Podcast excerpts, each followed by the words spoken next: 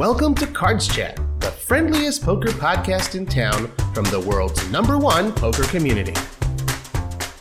Hey everyone, I'm your host, Robbie Strazynski, and thanks so much for joining us on episode number 35 of Cards Chat, the friendliest poker podcast in town.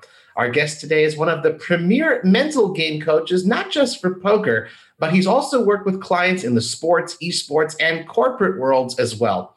In the poker world, he's written not one, but two of the premier books about off the felt preparation with The Mental Game of Poker, volumes one and two. Plus, he recently expanded his written repertoire to the financial world with The Mental Game of Trading. Jared Tendler, welcome to the Cards Chat podcast. Robbie, good to be here. And uh, I suppose with your tagline of being the friendliest podcast in town, we've got the friendliest man in poker. So you've got the, the perfect host for the perfect podcast. I appreciate that very much. It's funny, we were talking just before we went on air. I was like, you're familiar with with uh, Cards Chat, right? And you, you told me something pretty interesting. Yeah, yeah. I mean, Ghost Card Chats was uh, my root. So, you know, when I started in poker in 2007, 2008, uh, you know, Stox Poker was kind of where I started producing videos you know, but I had a I had a thread on on Card Chat and was you know asking a lot of or answering a lot of questions for in the in the forum and you know certainly know Debbie well and so yeah I mean Card Chat's uh, kind of bringing me back to my roots here. Pretty cool. That's that's great, and uh, we're really glad to have you on the show. So, okay, first of all, let's to allay your fears. Don't worry, we'll talk about your new book. Buy the book, buy the book, buy the book. But we'll do that a little bit later in the show. I want to start off first with a mazel tov, a congratulations on uh, you know that your first book. The Mental Game of Poker, it recently celebrated its 10th anniversary uh, of its publication. So, congratulations on that. Um, thank you, thank you. It's yeah. uh, kind of a, a inauspicious timing because it's also Black Friday's Ex- anniversary. So here we exactly, go. Exactly, exactly. and and we know recently there was like a ton of stuff out, you know, in poker media. Um, you know, we were commemorating, you know, ten years since then. You know, you having put all of your focus and efforts into this new book, you know, ten years, it's it's still around, which is incredible but and, and, you know obviously serving the poker community well till today but i'm curious you know maybe you could kind of take this back to that time in your shoes like you know you're all excited poker's like at its peak and then all of a sudden black friday what does that mean for you and, and getting out there with your first publication? Yeah it wasn't fun we'll say that much. Um, you know i'd say like on a personal level so i had also you know just kind of recently met my now wife um, you know invested you know a pretty substantial portion of my net worth into the actual production of the book. Oh, right i was still pretty right yeah, self-published, and I, you know, I, I, wanted to do it right, right. So, you know, kind of getting the right people involved, um, you know, isn't free.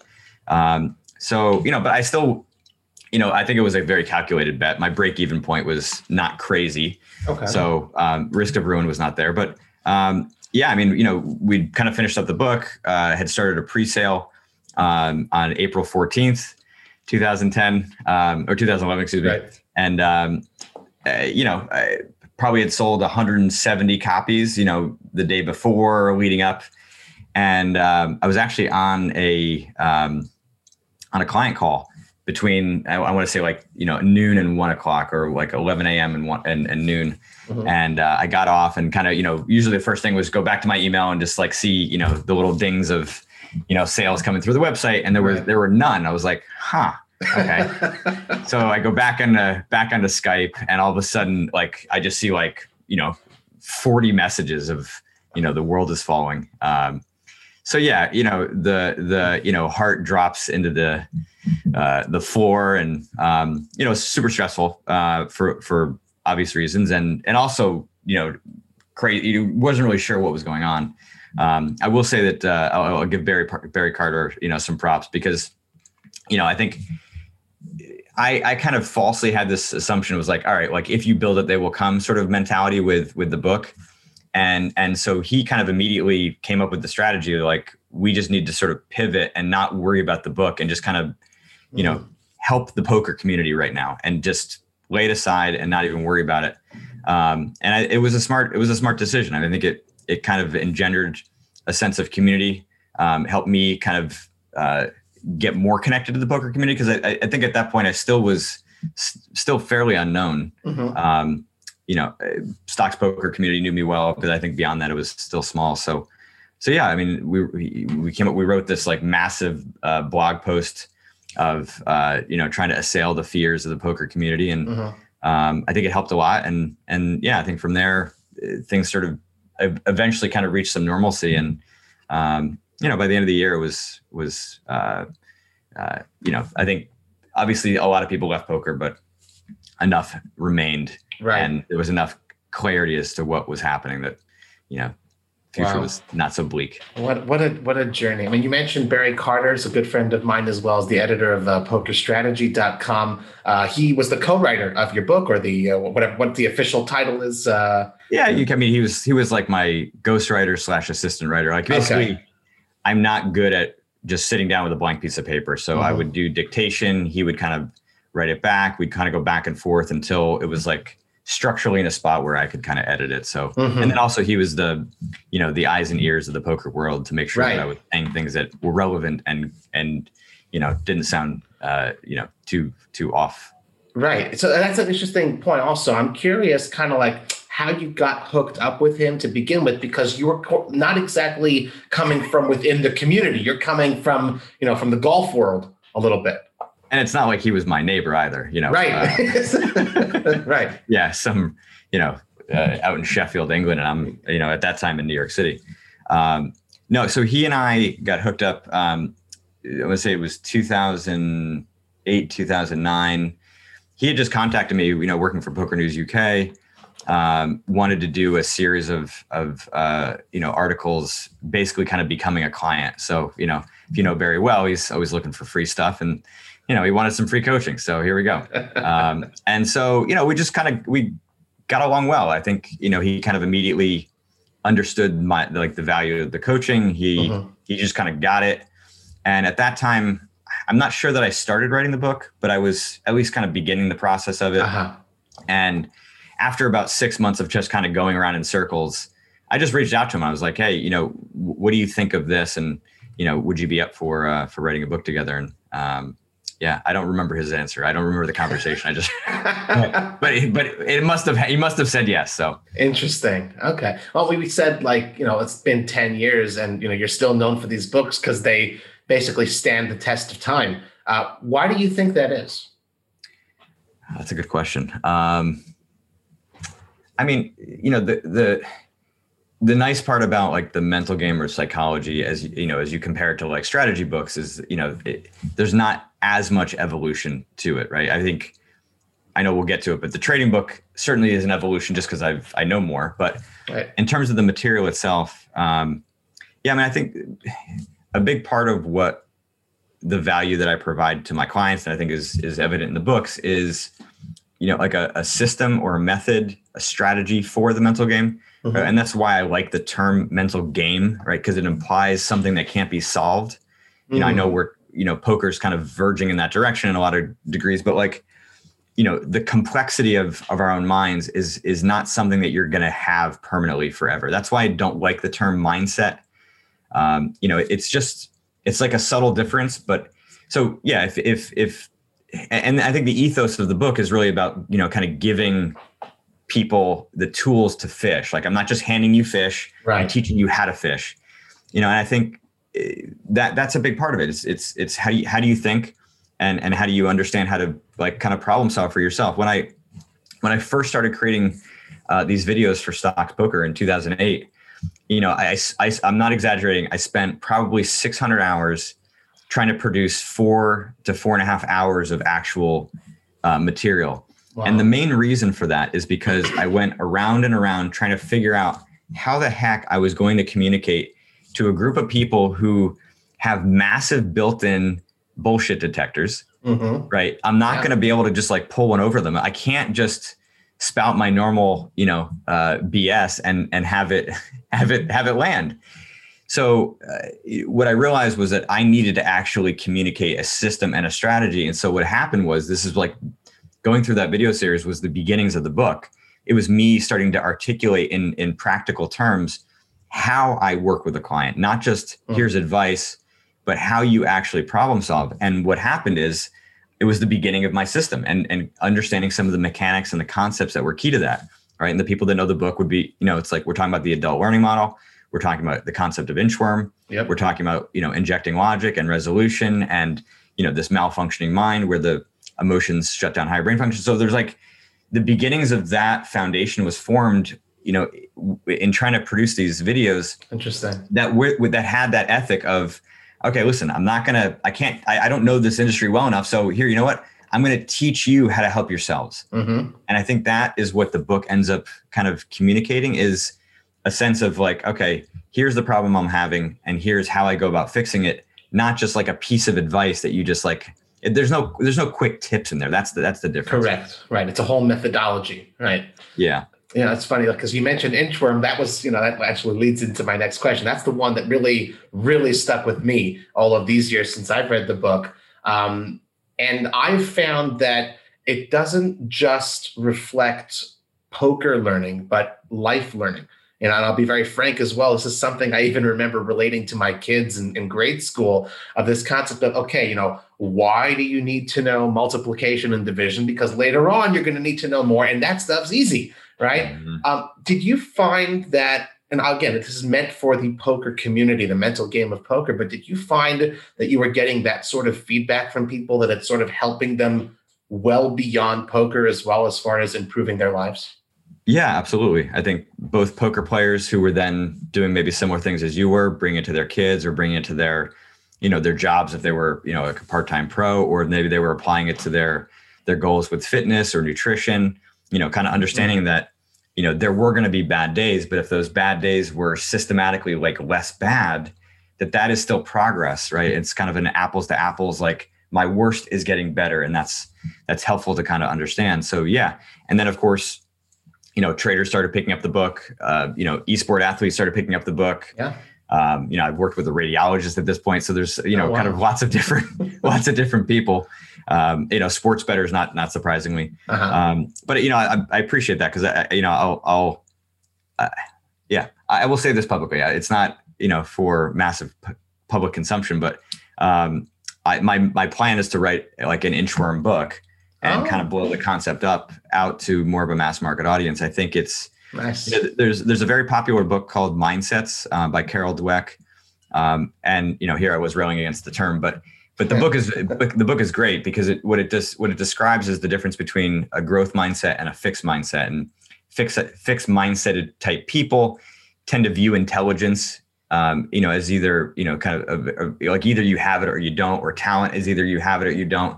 They don't necessarily kind of focus as much on the, the growth of the learning process. So they will have you know a harder time when they make mistakes. They'll have a harder time when they lose.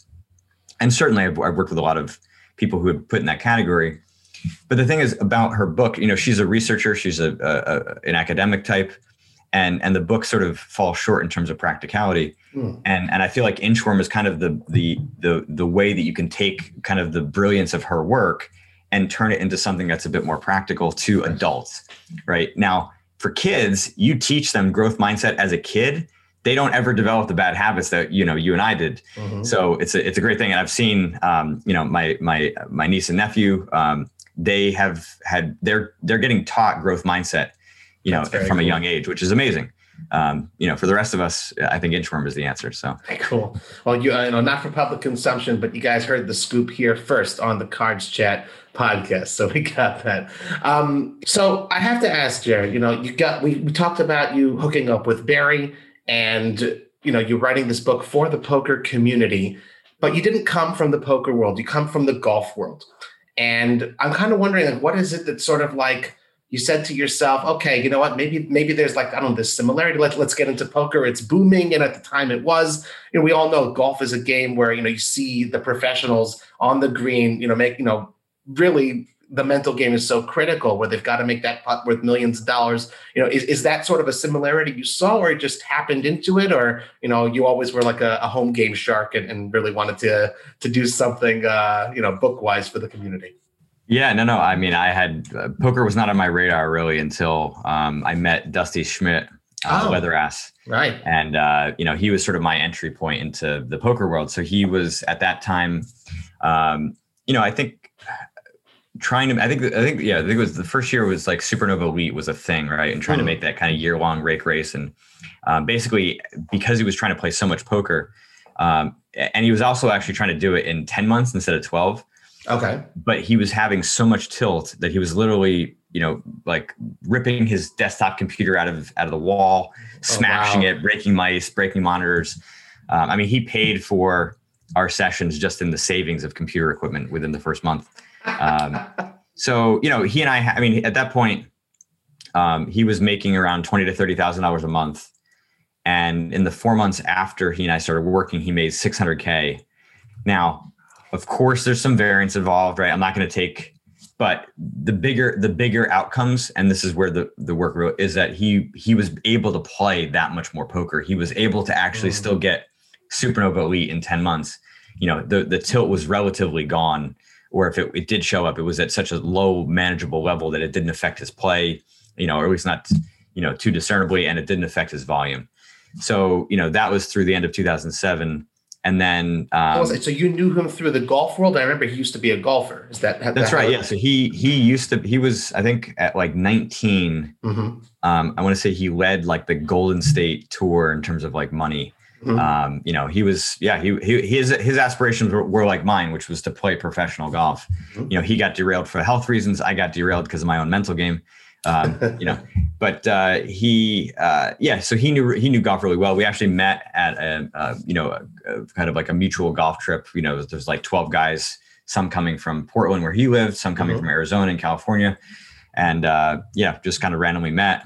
Um, so after the success that he had had, given his relationship with Stox Poker, um, he kind of made the introduction, and you know, this was like at this point kind of the beginnings of of the online training you know kind of platforms that were popping up and and uh, so yeah, I was kind of like the first one to start producing content, you know, and, and on one of those platforms. And wow. um, yeah, I think because of my um, expertise in the psychology world, it was probably an easier transition, even though it was difficult to get a skeptical audience, a to b- buy into the value of the mental game. Period. Let alone from somebody who, you know, I mean, I listen. I played poker. I mean, it's not like I'm. A, I don't know you know, I wasn't like, a, you know, Maria Konnikova who didn't even know that there were 52 cards in a deck when she first was introduced to the game. I mean, I played, you know, Acey Deucey and Setback and, uh-huh. um, you know, lots of games uh, growing up as a kid, you know, uh-huh. uh, but I did that while I was between golf rounds. Like we played 18 holes in the morning, you know, uh, gamble for, you know, nickels and dimes uh, during lunch and then go play another 18. Um, uh-huh. So yeah, that was my, my origin story here. Interesting. Do you still uh, play a little bit of poker? Is that uh, part of your weekly or, or monthly repertoire? Uh, I wouldn't say in this day and age, uh, given the COVID world. Um, uh-huh. but yeah, when when you know the problem is most of my friends don't let me play anymore. Um, you know, because you're too do, good. They think I'm too good. I mean, they, are they're, they're so bad they don't know that I'm bad. Also, I mean, uh-huh. I, I, know. I mean, listen, I know. The problem is, it's like uh, you know somebody who watches like the the business channel all day and thinks they they know how to stock pick um, you know, you become, you know, you know enough to be dangerous, and I, I know enough to be dangerous uh-huh. to myself, not to not to others. Yeah. so it's always mostly the home games. Do you do you dabble in tournaments here and there, uh, you know, near where you live, or you go out to the World Series to play once in a while? No, no. Okay. I mean, I, the problem is I, I know I know too much. I mean, I know huh. how good the people are. Now, I would go for entertainment if I was going with my friends and we were going to go and have some fun with it. Sure, but um, yeah, I mean, I, I I'm not plus EV in any of these things that I would enter in. So I'm going there. I would go there for the fun of it, mm-hmm. um, and you know, especially now with a young family, sure, uh, it's it becomes hard to rationalize. And the other thing is like, you know, if I'm going to spend my personal time, it's it's usually going to be on the golf course, right, where I can, um, you know, go do what I do best. Nice. Um, so you know that that it's it's just like a kind of a uh, a question of like where do I put my time, right? And mm-hmm. and for the most part, other than when I first got in. I definitely played some online poker, you know, back in 2008, 2009 mm-hmm. um, to really kind of understand the world and, you know, get a bit more educated on the lingo and what we were talking about here. But um, yeah, I mean, I, I, I, I basically spent my time getting better at my job, right? Getting mm-hmm. better as a coach. And that, that's, that's what I love. Right. Um, so that, I still like poker, but that, that's what I always tell my wife, Mary. I mean, every time I want to go to Las Vegas, I need to do research Right. That's exactly. what it's all about. Right. yeah. And there's no other way to get it. Right. Exactly. Um, all right. So, you know, not only, you know, is your wisdom available through your books, but you've also had quite a lot of amazing testimonials uh, over the years. Only those who've sort of made it public. Obviously, client confidentiality is so so supremely important. But there have been a number of high profile successes. You know, you want to care to name drop a little bit? Well, I mean, I, the, the the fun ones were um, that two of my existing clients made it to the main event final table in successive years uh, with Jorryt Van Hoof and Max Steinberg in 2014 and 15, respectively. Mm-hmm. Um, and then I did coach uh, another one the following year, but he kind of came to me um, afterwards. Mm-hmm. Um, it, you know, I had a number of World Series of Poker bracelet winners. Obviously, um, you know, Kristen Bicknell is, um, has uh, name dropped a few times. Uh-huh who else? Um, yeah, I think those are kind of the big ones that I would okay. feel comfortable. I think there's there's probably a few other testimonials still on my, my website, but uh-huh. yeah. is there some sort of like a common thread that you find that you end up working with for these super high profile players, or it's each person really it's it's kind of like tailored to their particular issues they need to work on? Yeah, it's very much tailored. I mean, I think hmm there are common traits among them in terms of their work ethic, in terms of their uh, motivation and desire to excel and to be the best. Um, you know, their their aspirations are massive. Their talent is massive. Um, so yeah, I think those traits are similar, but then like the what they need is different. I think one common thing, if that's been happening, has been, you know, a number of them uh, were just like kind of running bad mm. or just like struggling to break through. Mm-hmm. So yeah, there are a few names that I can't name, but who you know for a couple years like believed that they were you know top five, and and just like kind of weren't there um, because they just weren't either getting the cards or they felt like there was something off in their mentality and just so yeah we were kind of just like kind of grinding through all that and figuring out but some some in some instances I, I do feel like it was just helping them to deal with the bad run it wasn't that they needed to get that much better. It was just there, they just hadn't had their opportunity to, you know, get the cards at the right time, um, and they needed to be patient and continue to, you know, uh, stay the course, so to speak. You know, because sometimes it's easy to start to think you need to do all like things dramatically different. You know, and this is another reason why why inchworm is such an important concept at any level, right? You know, I think sometimes people when they're in a period where they're running bad or they're struggling, they start to try to change too much and they kind of lose sight of the foundation of their own game and that leads them down in a direction where even if they find you know like a valuable strategy if it starts to go badly right? So you know this new thing starts to work but then if it starts to go go badly you're going to feel more lost than you did when you first so to me the organic growth where you're always like at least eliminating the things that you know are fundamentally off in your game and then on the front end of the inchworm right if you want to be adding you know different lines or different ways of thinking by all mm-hmm. means do that but you can't lose sight of of your base in terms of how you play otherwise you're going to be going through and you need to understand what you're going through a massive rebuild which is going to be more like what tiger woods experienced in 2002 3 mm-hmm. where he completely rebuilt his golf swing right. and it took him two full years uh. to get to the point where this new golf swing could be tested under major championship pressure without having to think about it mm-hmm. right so if you're going to do a rebuild of your game just be prepared for what you're actually doing. But for the most part, you know, most people what they need is is more this sort of organic growth where yes, of course they're developing and improving, but they're doing so, you know, from a base of of their own competency, not by saying, "Oh, like my game is just garbage. Let's scrap it and start start fresh."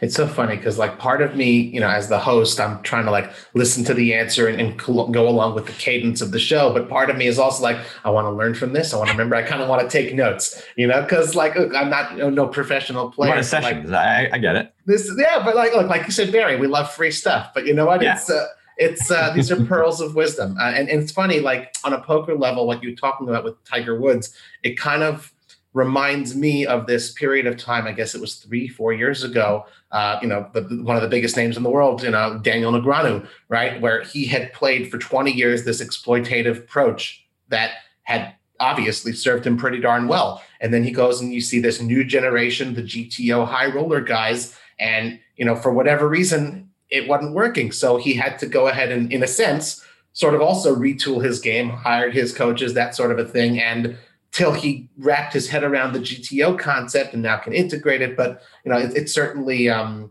you know, it's a similar type of situation to what you've mentioned. Um, you know, just it just finds very interesting. You have a Um, sense as to how long it took him to get through that? I, I, I think it was till he believed. I think when he was, you know, he's very public about everything. I think Yeah. it said he said it took him like fully a, a- at least six months. Uh, but you're talking six months where like that's all he did was like was working on this on this game. Um, you know, yeah, and it's no like physical things you need to do, I guess, except like the one finger check. You know, that's very important apparently.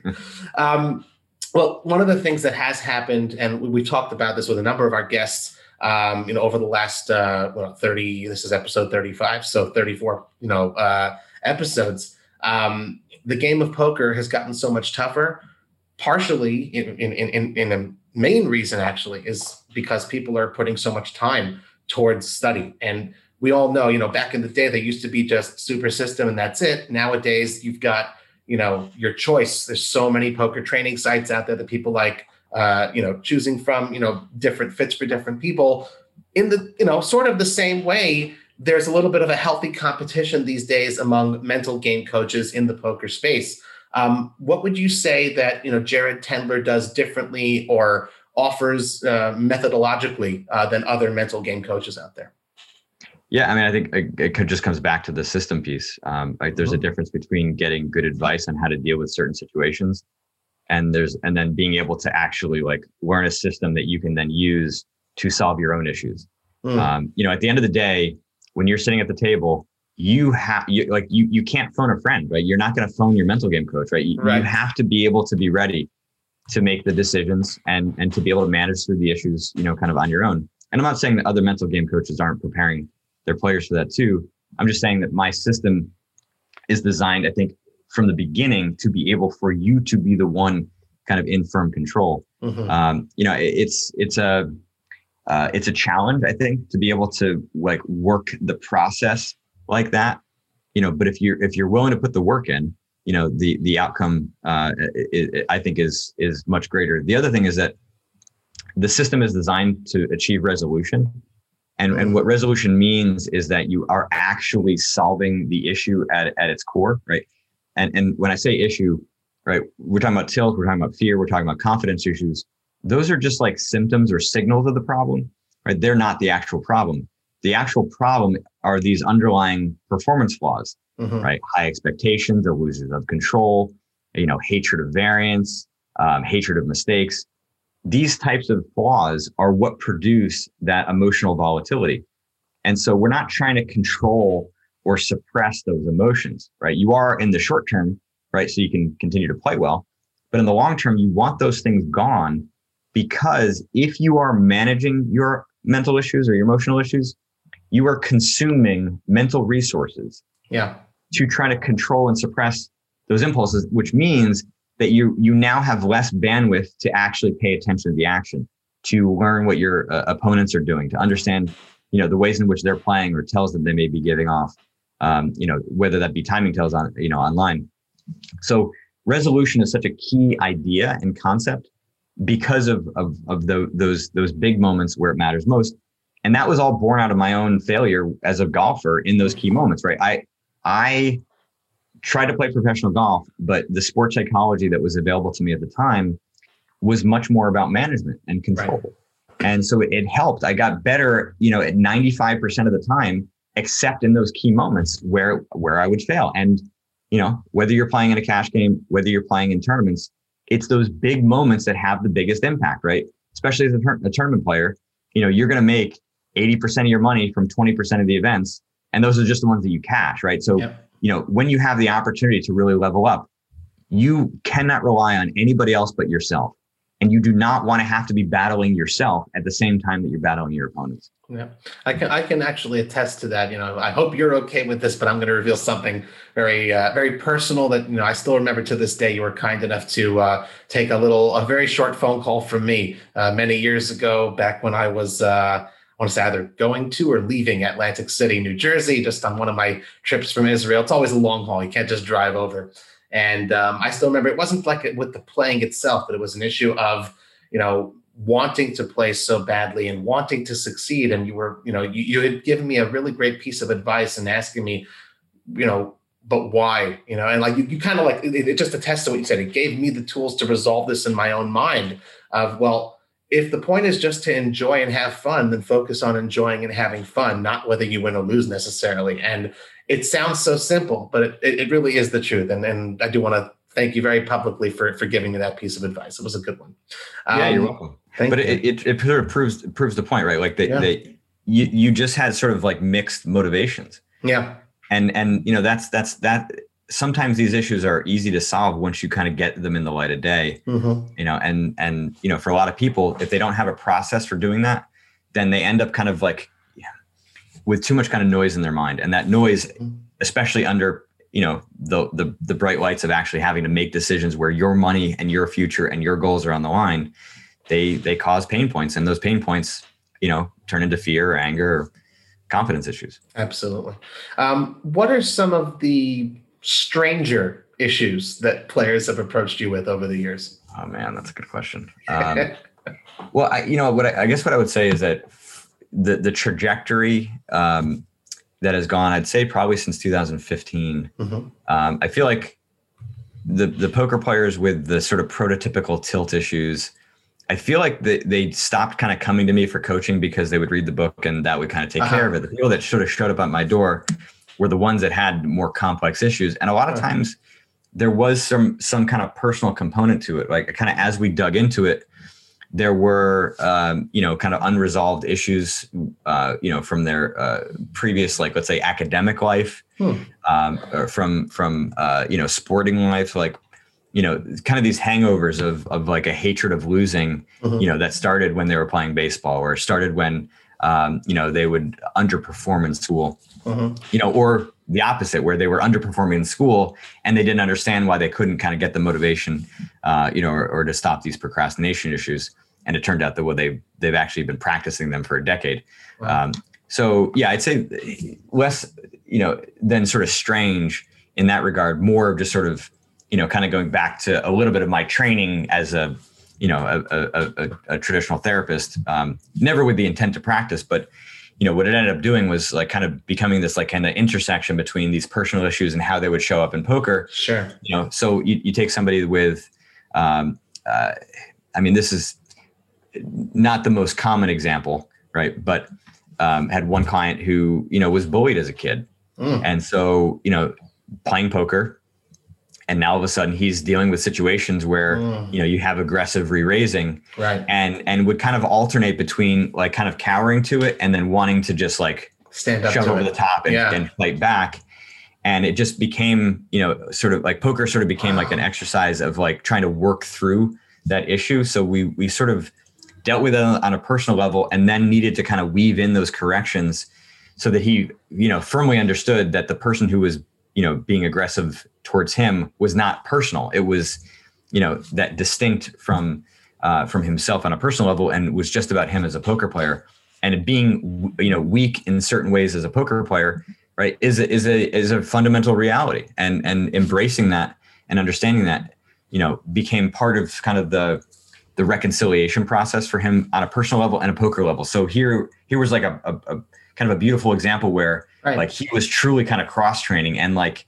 Being able to you know resolve these these deeper issues you know through the game which i think is super cool when when you yeah. can you know have poker be something that you know helps you on a personal level it's it's it's pretty special Sure, it's definitely fascinating. I'm sure it must make you feel good also that you know you're you're reaching a little bit beyond just you know helping him you know add more chips to his stack. So that's Absolutely. pretty cool. Um, here's kind of like a, a two parter. Um, what would you say has been sort of like the most difficult issue or something like that that you've had to help a client overcome? And the second part of that, perhaps, you know, when it gets a little bit too personal, you kind of maybe you say to yourself, maybe I'm not the right person to assist you and, and you have to kind of refer them forward to I'm not more of an expert, but an expert sort of in a more personal behavioral psychology, you know, type of field or something. Has has that ever happened, or has there been like a, a, a truly tough case? I mean, so the, the last case that I think was like for me unsolvable, you know, is is about actually around the time that the book came out. And I'm not, it's not about, it wasn't about the book. It was more about, um, yeah, it being that far ago. And that's, and that's not to say that I've, I, I think I've, um, you know every person that has come to me has had you know amazing tremendous success i just think the people that have invariably come to me it's been sort of a self-selection bias um, have read the material and and kind of understand implicitly like what value i provide. So you know there was sort of a kind of simpatico thing going on from the beginning. But within the people that were in that spectrum and that had deeper issues yeah i've i've referred lots of clients to therapists and and and kind of looked at that as a, a bit of a um, you know uh, uh, a value added. I mean there are certain things that i could do but don't want to and there are certain things that others are are true like trauma specialists right? I mean i i am trained in certain trauma therapies and have kind of integrated them in a, a um, you know a more like kind of performance based way. For some people you know because here's like a here's a, a, kind of a poker version of trauma would be like uh, you are you know bubbling the final table of a massive event. You make a massive mistake you know with four left uh, you know and you were chip leader and then uh, you know all of a sudden then you go out in fourth right? There are some big big situations that poker players have been through that that are scarring and they they they stick with you. You know uh, days where you know you have this like kind of massive desperation tilt right? And you uh, blow 70% of your bankroll and and now kind of struggling in what you're going to do um, sore you know, spot jared. Sore spot. Well, these, i mean these and so the thing is like these things can be scarring. And when i say scarring what, what that means is that then your mentality is affected you know kind of onto the future. So mm-hmm. The poker traumas i can deal with the personal mm-hmm. traumas uh, you know I, I refer out and and and listen it happens i think there's a lot of people out there who you know, I'll, I'll, I'll give you like a very kind of quick way to recognize whether you have poker or personal trauma, because um, I think it's an important one for people to know about. Okay, memory is supposed to be stored in a very kind of pragmatic, non-emotional way over the long term. Okay, so you might have a memory. Okay, so I'll, I'll give the, the the example that I use with my clients. Okay, I'm 12 years old. Um, I was a big tennis player back then too, and I had a gorgeous Agassi mullet. Okay. you know, short on the side, spike in the front, and then just party in the back. Yep. Um, but you know, for my father, that was not the most appropriate haircut. You know, prior to your bar mitzvah. Sure. So, so he, you know, kind of forced me to get a haircut, and for me, that was traumatizing, right? Like, and and so my point is that um, I knew it was a, a marker for trauma because in my early twenties, when I would think back to that, you know, I would get emotional right? I would feel the same kind of pain. It's not, you know, the, you know that a, a memory is resolved if you think back to it and you can remember how you felt, but you don't actually feel it now, right? So you think about, sure. you know, that big poker mistake that you made, you know, uh, or, or, or, or a big fold, you're right. You, you make this, what you think is a massive fold and you get shown a bluff mm-hmm. and, and the pain of that just sticks with you, right? So years later, you still think about that and you feel the same pain that you did in that moment. Right. That is a marker for trauma, big or small, right? But if you remember it and you remember it sucking, or you know you remember celebrating whatever, but you don't actually feel it, then you know that that that situation has been kind of firmly moved on and resolved from. For so sure. big or small, that stuff can affect you. Yeah.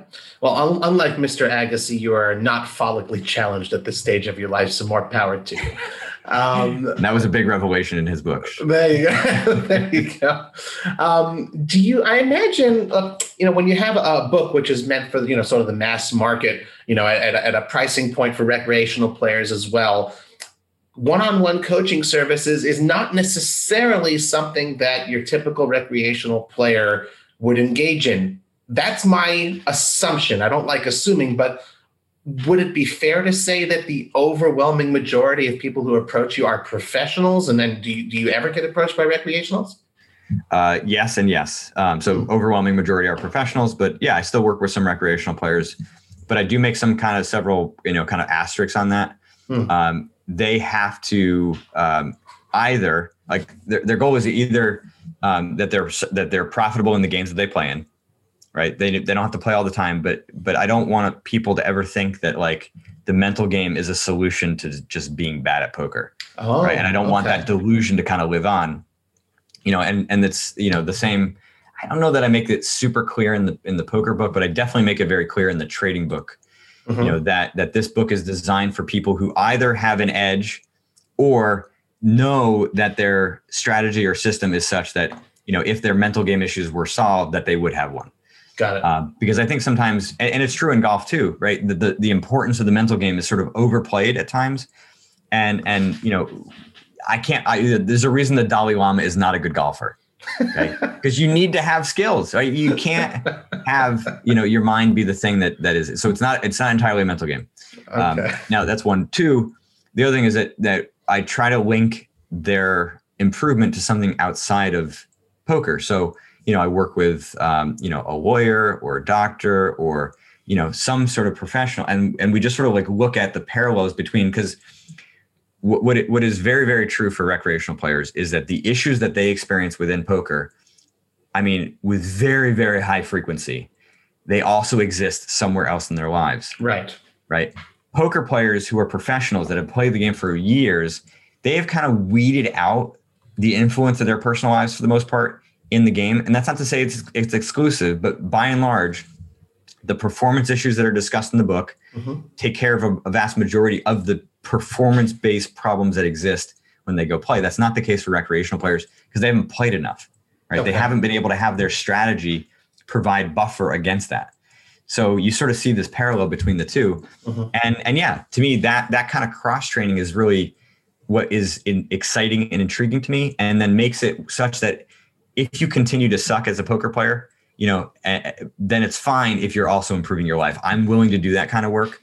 Um, I'm not willing to make people delusional. And I've I've actually you know stopped working with with a couple who I was like, you you are you know, there's one in particular who wanted to be a professional, and he just was not.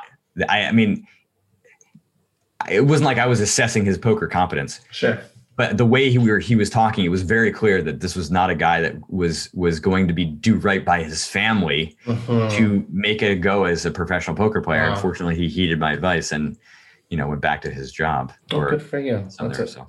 It's important to give. Uh, it's important to give the the good life advice as well. Um, and you you clearly work, you know, with poker players, with golfers, still with esports, doctors, lawyers, you know, people from all sort of strata. Um, is there are there any sort of a, you know we always say you know you got to change gears a lot in poker depending on who you're facing at the felt. You kind of have to like make uh, certain types of, of, adjustments depending on the type of professional uh, who is seeking your advice?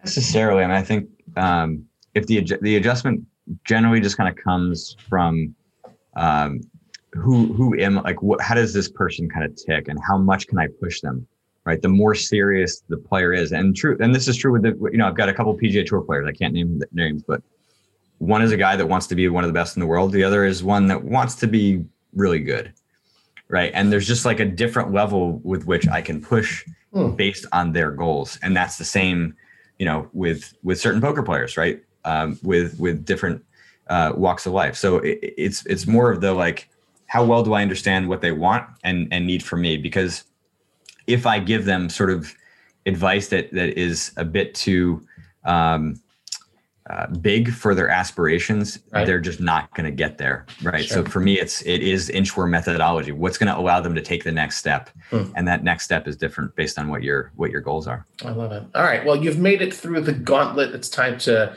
promote the mental the mental book of trading. Uh, what was your inspiration to write a, a new book specifically in this niche?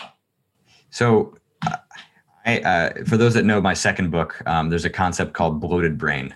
Mm-hmm. And bloated brain is when you're sort of just consuming so much information um, that it actually prevents you from being in the zone um, and right. prevents you from performing at a high level or from continuing to learn at a high level.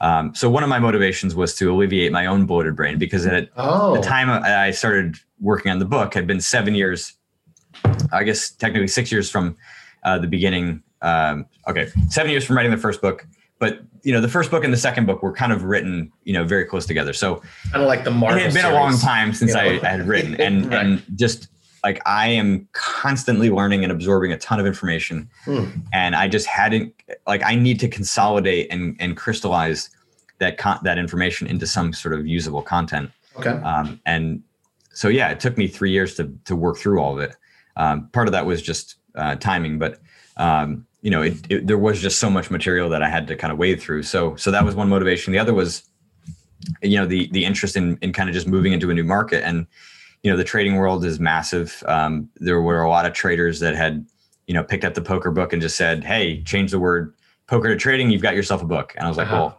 that seems like cheating, um, so I'm not going to do that."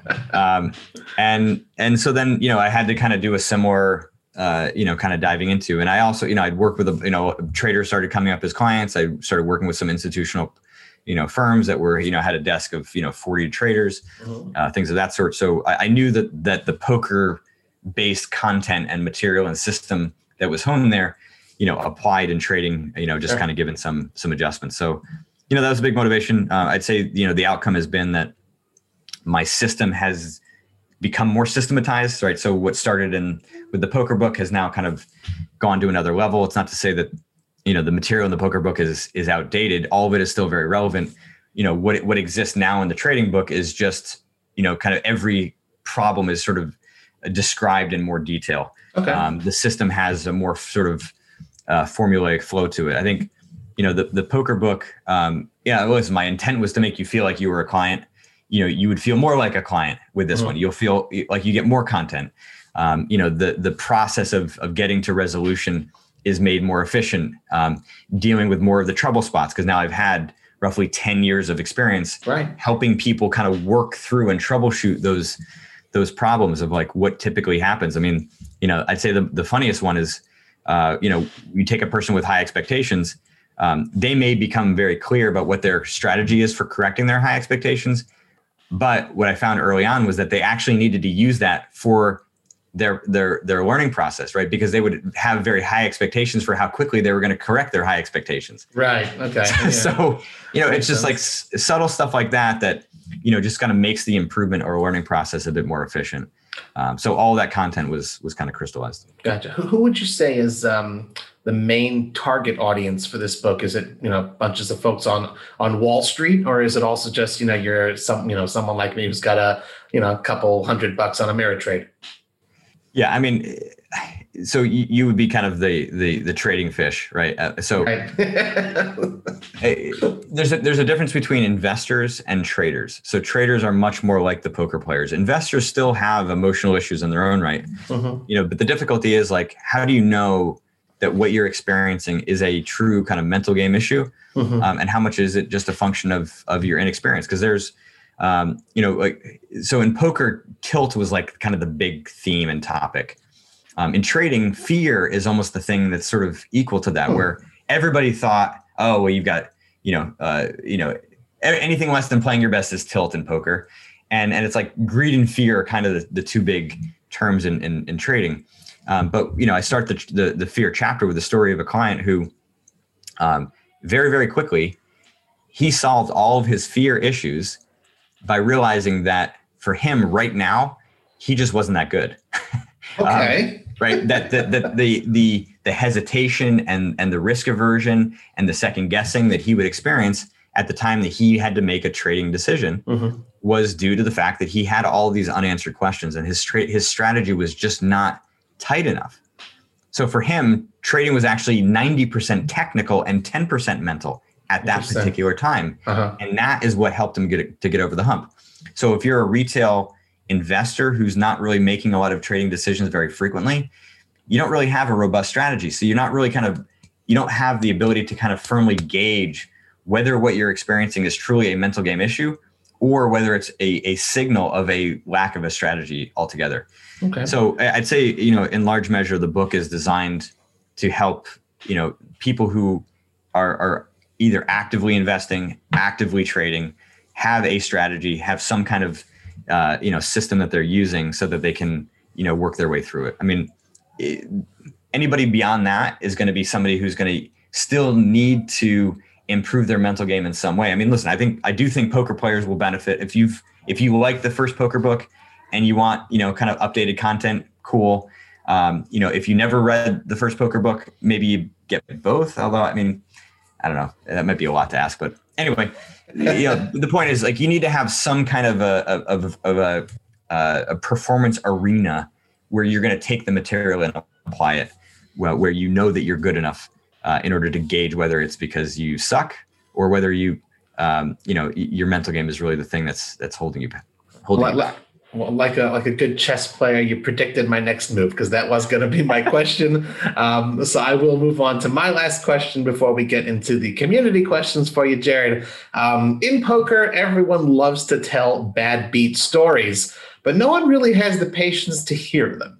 I imagine that you may probably hear more than your fair share of, of bad beat or bad beat like stories from your clients.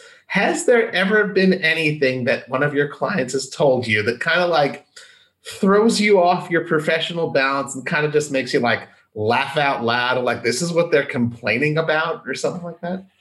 You know, it's funny. I um, I've learned the art of of tuning them out.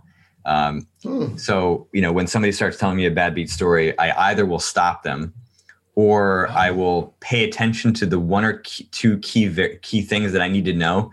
So some some clients I can cut off, you know, easily. Others they need to kind of get their crazy out in order for me to be able to have an impact. um, so once I get those like one or two nuggets, you know, I'll kind of just like go into like another world for like five minutes, and then once they stop talking, uh, then I will just sort of um, you know uh, fire that bullet and and you know, off we go. So no, I don't remember any of them, um, and that's that's on purpose. Well, that was a very professionally handled question, and I mean that in the most uh, genuine way possible. Um, we have now moved on to the segment of our show where we turn to you guys, our Cards Chat community, to see what questions you wanted to ask our guests. We have a dedicated thread on the Cards Chat forums where we announce who the next guest will be, uh, giving you guys the opportunity to send in your questions. So be sure to keep an eye out for that. Debbie always lets you know, okay, there's going to be another guest, and Jared's coming on uh, send in your questions. So, first off, thanks to Freddie DR87 for sending in this good one. Um, Freddie asks, What can I do to avoid tilt? I'm able to identify it, but I can't handle it. So, we're talking short term, long term. Okay. If you're going to avoid tilt, you need to know not just like when it shows up and, and recognize the signals of it. You need to know you need to know why it's happening right? You know, is it due to a run bad, right? Or is is tilt happening in periods where you're just getting high concentration of bad luck and and and struggling to deal with that? Is it due to your hatred of losing? Is it due to a sense of injustice? Is it due to your own mistakes? Is it due to your opponents putting you on, you know, in very difficult spots and turns into some revenge? Do you have the classic Phil Hellmuth entitlement tilt? Right? What what is the cause of it? Right. And so that that next layer of questioning, which, you know, uh, Robbie and I spoke about earlier, just asking that question, why? Okay. In those key moments, you can start asking yourself, why am I pissed off? And then from there, you get an answer. You know, in the trading, uh, in the poker and the trading book, I use a tool called the mental hand history. The mental hand history is is sort of my kind of poker equivalent to you know reviewing a, a, an actual hand history of a, um, and and what we're doing is is not reviewing the hand per se, but we're going through these sequential steps to try to actually get to the root of the problem. Okay. And step one is to describe the problem. That's your answer to the question of why. Mm-hmm. Okay. Step two is why does it make sense that you would think, feel, or react that way? And this is a very important question to ask when you're dealing with tilt or any other emotional issue, because for many players, they feel like their reaction is irrational, illogical, wrong, right? And it's not, right? Everything happens in the mental game for logical and predictable reasons the reason it feels illogical is because you don't yet know the reason. And the key mm. word there is yet.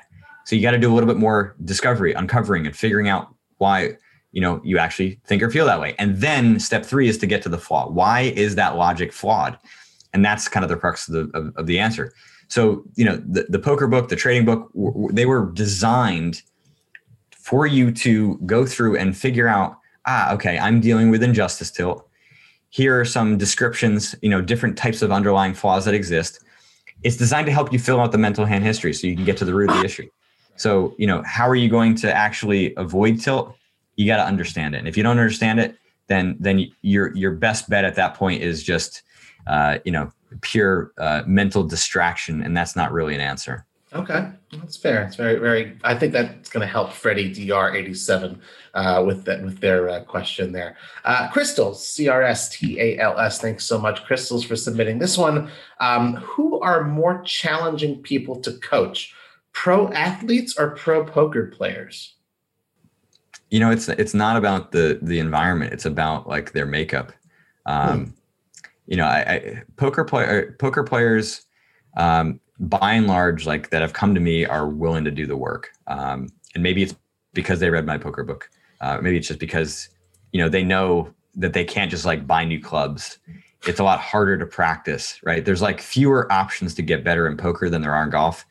So yeah, I'd say on a whole, um, one of the one of the reasons why I was excited to get into poker was because I was struggling to break through in golf, and and the reason is because the industry as a whole makes people feel more overconfident than they are, hmm. uh, or sorry, makes them feel overconfident. And, and so as a result of that, they're they're a bit more kind of defiant and and less willing to do the work. Um, and that honestly has been true of, of even you know PGA Tour players, uh, um, kind of set in their ways, um, not really willing to do uh, the necessary things to to actually get that resolution. So if I were to say like kind of apples to apples, you know, poker player to golfer, um, you know, the the poker players have been uh, more fun to work with. Okay. No, I'm, I'm, as the I don't know how many golfers are tuning into this one, but I don't know that they necessarily take offense to that because that's kind of like a backhanded compliment in a way. They've got that that ferocity a little bit more sometimes. Um, second question from Crystals: um, What do you recommend for amateur poker players to focus on to gain success? Yeah, you cut out for one second, so oh, okay. So ask again. So it's um second question from Crystals is what do you recommend for amateur poker players to focus on to gain success? And and I would sort of like even qualify this question as like typically amateur players are certainly not putting as much time in the lab or something like that to get better like the pros are. So I suppose if your approach is going to remain amateur, what would you recommend uh, that they focus on? Yeah, I mean, I think first and foremost, you you it's it's very simple to work on your own weaknesses.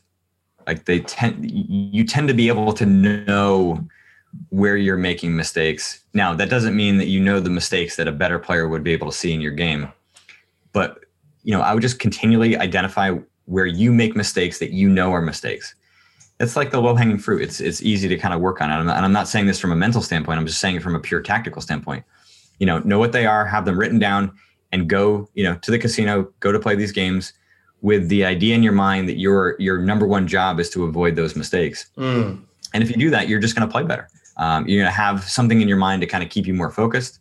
Uh, so from a mental standpoint, there's there's there's value there. Um, and then if you do make those mistakes again, don't be hard on yourself. Right? Understand that they're that you're not you don't have the time to like very rapidly get rid of them. But you know, time after time, if you are more aware and more tuned then it will be easier for you to learn more about how or why you're making that mistake.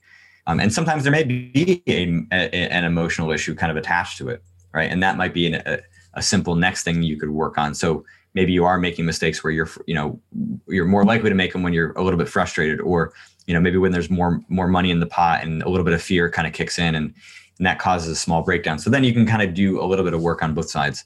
Um, you know, but uh, by and large, if you're willing to do that work, it means that you care enough to want to get better.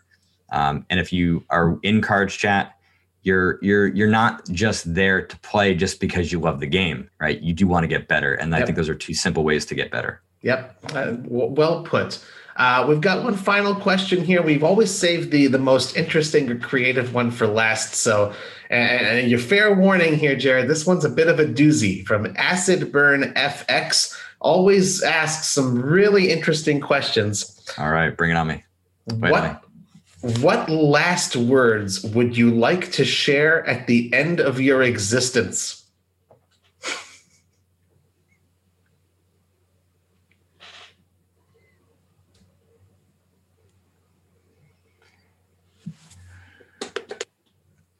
I guess it would be to, to stay focused on resolution.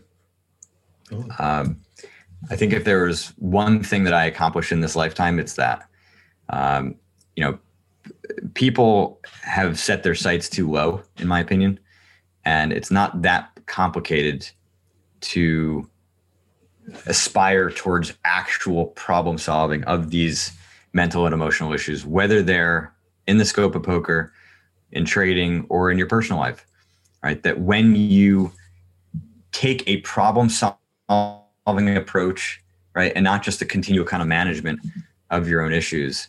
It's transformational, right? Like when when you stop having those like knee jerk reactions to have negative thoughts or to react with fear or to react with anger or to lose confidence or to you know inflate your ego and, and get too kind of high on yourself when you automatically don't have those reactions you are freed up in ways that cannot be completely described until you're on that side. Um, so you know I, I think a lot of people in all walks of life in all you know both within the game and outside of it you know kind of struggle with our own kind of emotional baggage. And and you know it's a it's a burden that does not have to be there right? So it's one of these things like you know short-term pain long-term benefit or long-term pain you know in smaller ways like when you're having to continually be undermined by this stuff over over a long period of time how much value is sucked out of your life? How much joy and happiness is is sucked out of your life? How much you know accomplishment and performance is sucked out of your your game because you're not resolving your issues um, your problems? So yeah it's it's not complicated. It's hard in the short term. That is that is a fact. You have to work at it um, the analogy that I, I, I, give now is like chopping down a tree um, at the beginning you get a blunt axe and you are weak right but over over time as you understand the reason for why it occurs uh, the correction to that flawed logic, your axe gets sharper and you start wielding it in these key moments and you get stronger over time and eventually you can chop down that tree and reach resolution. You do not get a chainsaw here, right? So yeah, short-term pain, short-term hard work for massive long-term benefit that in some respects is is kind of hard to really kind of comprehend. So yeah, my my closing epitaph would be um, you know, resolve your shit. well, uh, I, this last hour has been uh, exceptionally enjoyable for me, and I'm sure for all of our listeners and people watching. But dare I say that if you had only tuned in for the last three or four minutes, uh, it would have been worth it on its own. Um, to everyone who sent in questions for Jared Tendler, uh, just a friendly reminder that uh, you know here in the Cards Chat community, we give you the opportunity to do that to engage directly with our guests. So if you want to submit your questions for future podcast guests, you can do so in the dedicated thread on the forums. And of course, we always ask if you like the show, please be sure to give us a good review on iTunes and spread the word via your social media channels. Jared, before we let you go, anything else you'd like to tell our listeners? No, listen, I, I I'll say it one more time. You know, do the work, enjoy yourselves, um, but yeah, just stay dedicated towards towards your own um, personal best. That that's I think whatever um, whatever level of the game you are at.